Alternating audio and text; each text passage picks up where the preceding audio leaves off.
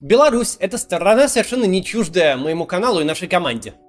В период масштабных протестов 2020 года мы, так уж получилось, стали одним из крупнейших независимых СМИ для белорусской аудитории.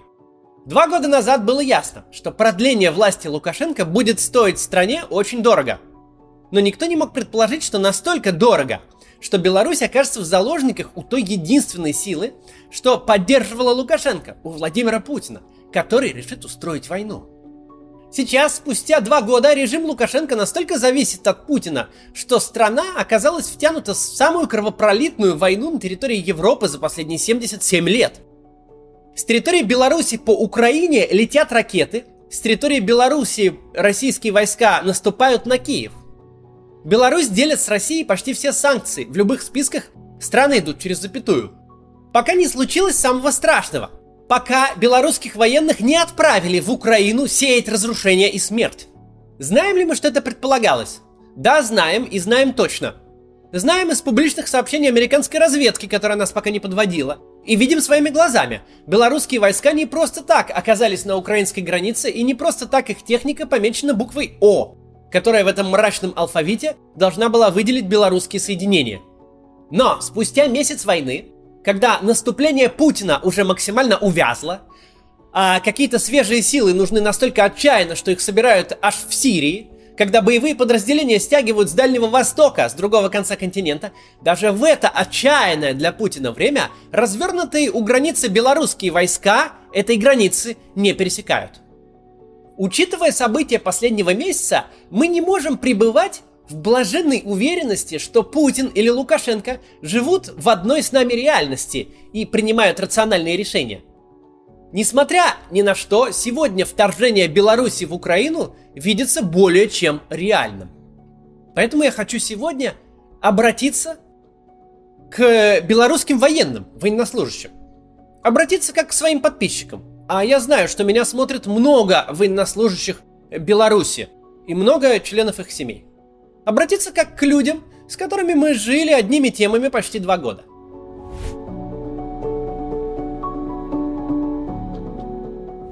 Друзья, вот то, что я хочу вам сказать, прежде чем вы решитесь выполнить приказ о пересечении украинской границы. Во-первых, вы там умрете. Простите, что компромиссный и взвешенный автор говорит вам это именно так. Но именно так оно и будет. Украинцы будут вас убивать. Убивать и калечить оставлять сиротами ваших детей и вдовами ваших жен. Именно те люди, к которым вы еще недавно ездили как к себе домой в гости, будут убивать вас как врагов, отправлять домой без рук и ног. И они будут правы. Сейчас объясню почему. Вы наверняка видели фильм Элема Климова, поставленный по сценарию э, белорусского писателя Олеся Адамовича «Иди и смотри». Сюжет я пересказывать не буду, но заканчивается кино тем, что нацистов казнят. Казнят негуманным образом. В логике повествования это оправдано. Ведь те, кого казнят, убивали женщин и детей, сжигали деревни и творили абсолютное зло. Сегодня это зло творит российское руководство. По его приказу рушат города и деревни. По его приказу убивают женщин и детей. Если вы пересечете границу, то встанете на сторону абсолютного зла – Зла, против которого все средства хороши. Пока вы не пересекли границу, вы белорусские военные. Вы ничем не заслужили смерти. Вы призваны защищать свою родину, как и военные Украины. Если пересечете, вы оккупанты. Вас убьют, покалечат. В самом лучшем случае, если вам очень повезет, вас возьмут в плен. И те, кто это сделают, будут героями своей страны. Не становитесь теми, кого убивать правильно – не становитесь теми, чья смерть оправдана. Уголовный кодекс Республики Беларусь предусматривает максимальное наказание по статье 446 дезертирства в 15 лет лишения свободы. Никто не будет настолько безумен, чтобы предсказать такой срок режиму Лукашенко или режиму Путина. Но даже 15 лет в тюрьме это лучше, чем смерть или жизнь в инвалидной коляске бесконечностей. Во-вторых, вы не ОМОН. Вы не те люди, на дубинках которых держится Лукашенко. Вы взяли в руки оружие для того, чтобы биться с вооруженными людьми, с равными себе. Не для того, чтобы убивать беззащитных, не для войны с гражданскими. В случае вторжения все люди вокруг вас разделятся лишь на два типа. На военных, которые постараются убить вас, и на гражданских, которые вас ненавидят. Вы наверняка видели, что российские солдаты творят с мирным населением Украины. С теми гражданами, которые выходят на протест против оккупации, например. Стрельба, причем боевыми, светошумовые гранаты, избиения. Это все очень похоже на хроники Минска из 2020-го. ОМОН, милиция, сотрудники белорусских СИЗО уже прошли свой путь расчеловечивания. Они уже пытали и насиловали мирных людей просто потому, что могут, и им за это ничего не будет. Но вы, солдаты, не карательные батальоны. У вас другая работа. Тут уместно рассказать одну историю просто для иллюстрации того, что именно я имею в виду. Одна из кровавых и позорных страниц советской истории – Новочеркасский расстрел. Жесточайшее подавление социального протеста в Новочеркасске, Ростовской области, вызванного ростом цен, снижением э, тарификации и одновременным повышением выработки. Грубо говоря, людям предлагалось работать больше за меньшую зарплату, которой хватало на меньшее количество товаров. И они возмутились. В этой трагедии была мрачная ирония. Весь мир приписывает несчастной Марии Антуанетте фразу «Если у них нет хлеба, пусть едят пирожные», которую она никогда не говорила – но эту фразу сказал директор Новочеркасского завода Курочкин. Действительно сказал разгневанным рабочим. Нет денег, говорит, на пирожные с мясом, ешьте с ливером. И с этой фразы, абсолютно оторванного от жизни номенклатурщика, начался настоящий бунт, который охватил весь город. Бунт, при подавлении которого погибло не менее 24 человек, не менее 70 были ранены. Но погибнуть могли сотни и даже тысячи, если бы не один человек – если бы не генерал-лейтенант танковых войск Матвей Шапошников, боевой офицер и герой Советского Союза, прошедший всю войну. Получив приказ от своего непосредственного начальника двинуть танки на протестующих, генерал отказался его выполнить со словами «Я не вижу перед собой такого противника, которого следовало бы атаковать нашими танками». Более того, он отдал приказ мотострелкам разрядить оружие и сдать боеприпасы, вы можете себе представить, что случилось бы, подчинись он указанию, какими жертвами обошлись бы столкновения массы безоружных людей с танками. Немало было в Советском Союзе генералов и маршалов, еще больше героев Советского Союза, но мало кто мог похвастаться по себе такой памятью. Памятью того, кто одним неповиновением, одной фразой сберег сотни и, может быть, тысячи жизней. Теперь, мне кажется, стало яснее, чем отличается настоящий солдат от ОМОНовца – от милиционера на Окрестина, ото всех тех, на ком Лукашенко держится. Настоящий солдат не двигает танки, если не видит противника. А украинцы вам не противники. В-третьих, не нужно тонуть вместе с Россией. Да, Россия и Беларусь благодаря двум обезумевшим диктаторам идут через запятую почти во всех санкционных списках. Но пока белорусский солдат – это не российский солдат. Это не клеймо на всю жизнь. Это не гнетущее чувство вины, которое будет с вами до конца ваших дней. Вам стоит обратить внимание на недавнее обращение Арнольда Шварценеггера. Он там рассказывает о своем отце, воевавшем под Ленинградом, пронесшем через всю жизнь травму физическую и ментальную. Шварценеггер не немец, Шварценеггер австриец. Австрия стала таким же заложником гитлеровского режима, как Беларусь сегодня путинского. Но никто не делает разницы между немецкими, австрийскими и румынскими солдатами – между всеми теми, кого Гитлер бескровно присоединил, как Австрию, или теми, кто был его союзником.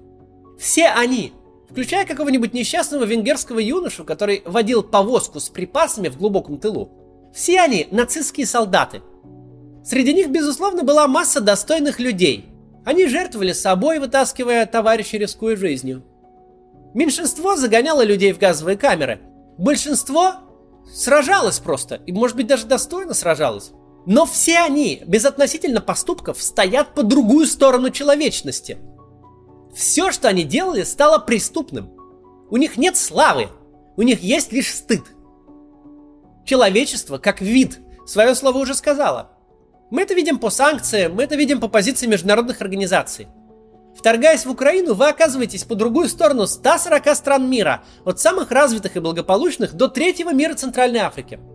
История не знает случая, когда вступление в войну поперек всего мира было хорошей идеей. Война в Украине это то, что вам придется скрывать всю свою жизнь.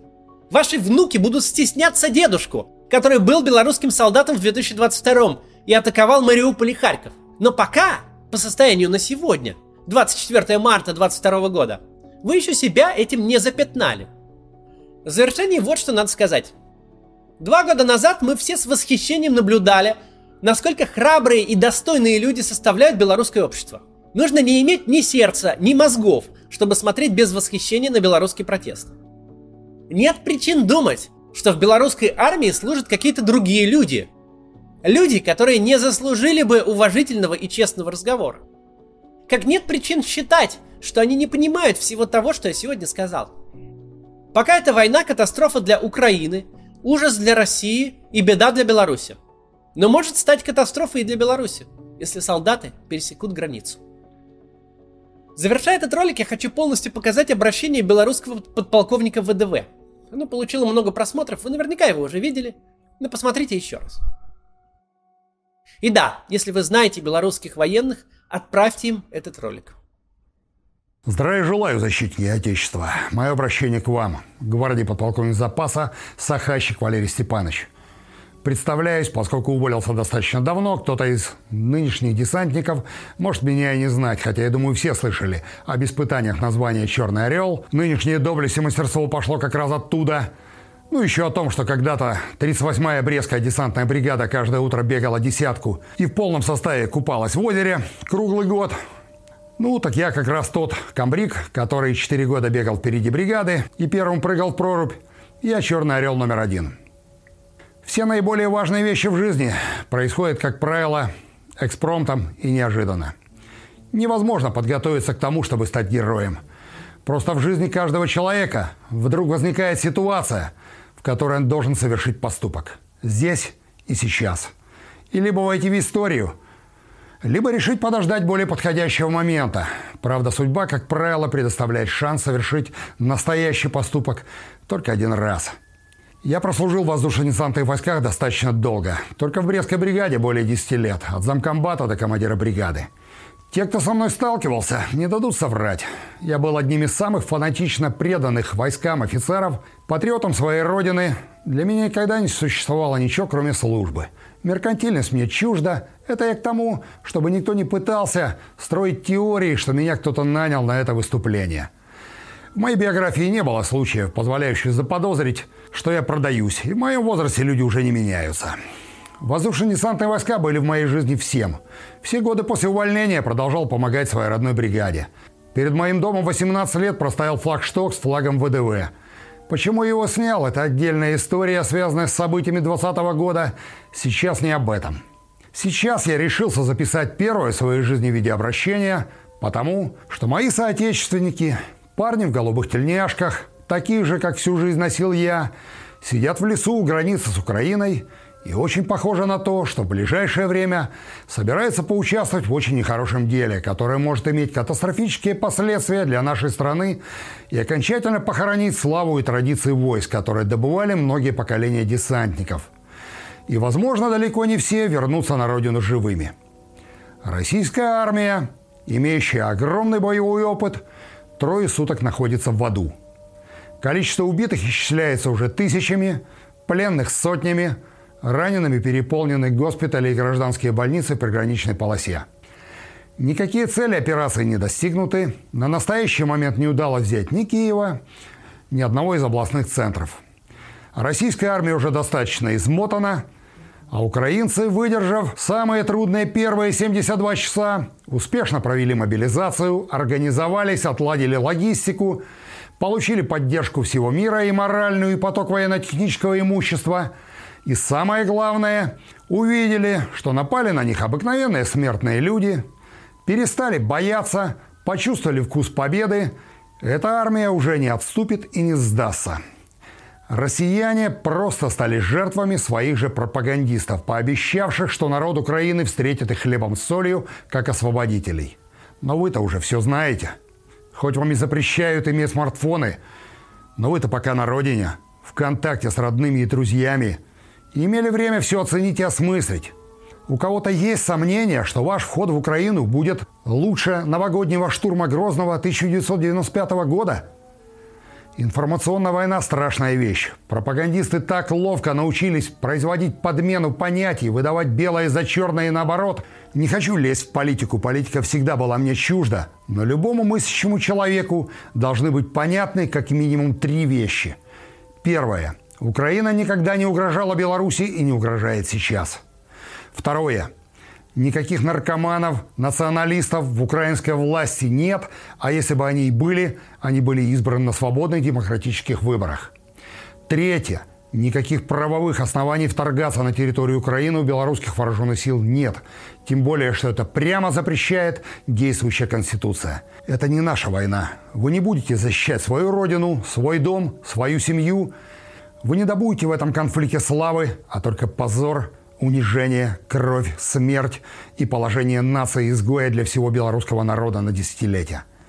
Братишки, найдите способ не участвовать в этом грязном деле. Отцы-командиры, вы сможете жить с тем, что положили пацанов ни за что? Как вы будете смотреть в глаза матерям, которые отдали вам своих сыновей? Отдельно обращаясь к людям, от которых зависит очень много, к военачальникам с большими звездами – для многих из вас я был командиром, наставником, другом. В моей памяти вы остались как порядочные, ответственные, инициативные военные руководители, способные быстро ориентироваться в сложной обстановке, грамотно и глубоко анализировать ситуацию, просчитывать последствия тех или иных решений. Парни, в конце концов, это ваши прямые функциональные обязанности. Именно для этого Родина столько лет вас растила. Как бы на вас ни давили – Совершите настоящий мужской поступок. Примите верное решение. Наберитесь гражданского мужества. Не отправляйте пацанов на бойню. Иногда высший подвиг – просто сказать «нет». И войти в историю как человек, спасший жизни сотен, а может быть тысяч людей, и отношения с братским народом. И даже если вас сейчас уволят, поверьте, вы будете героями. Честь имею.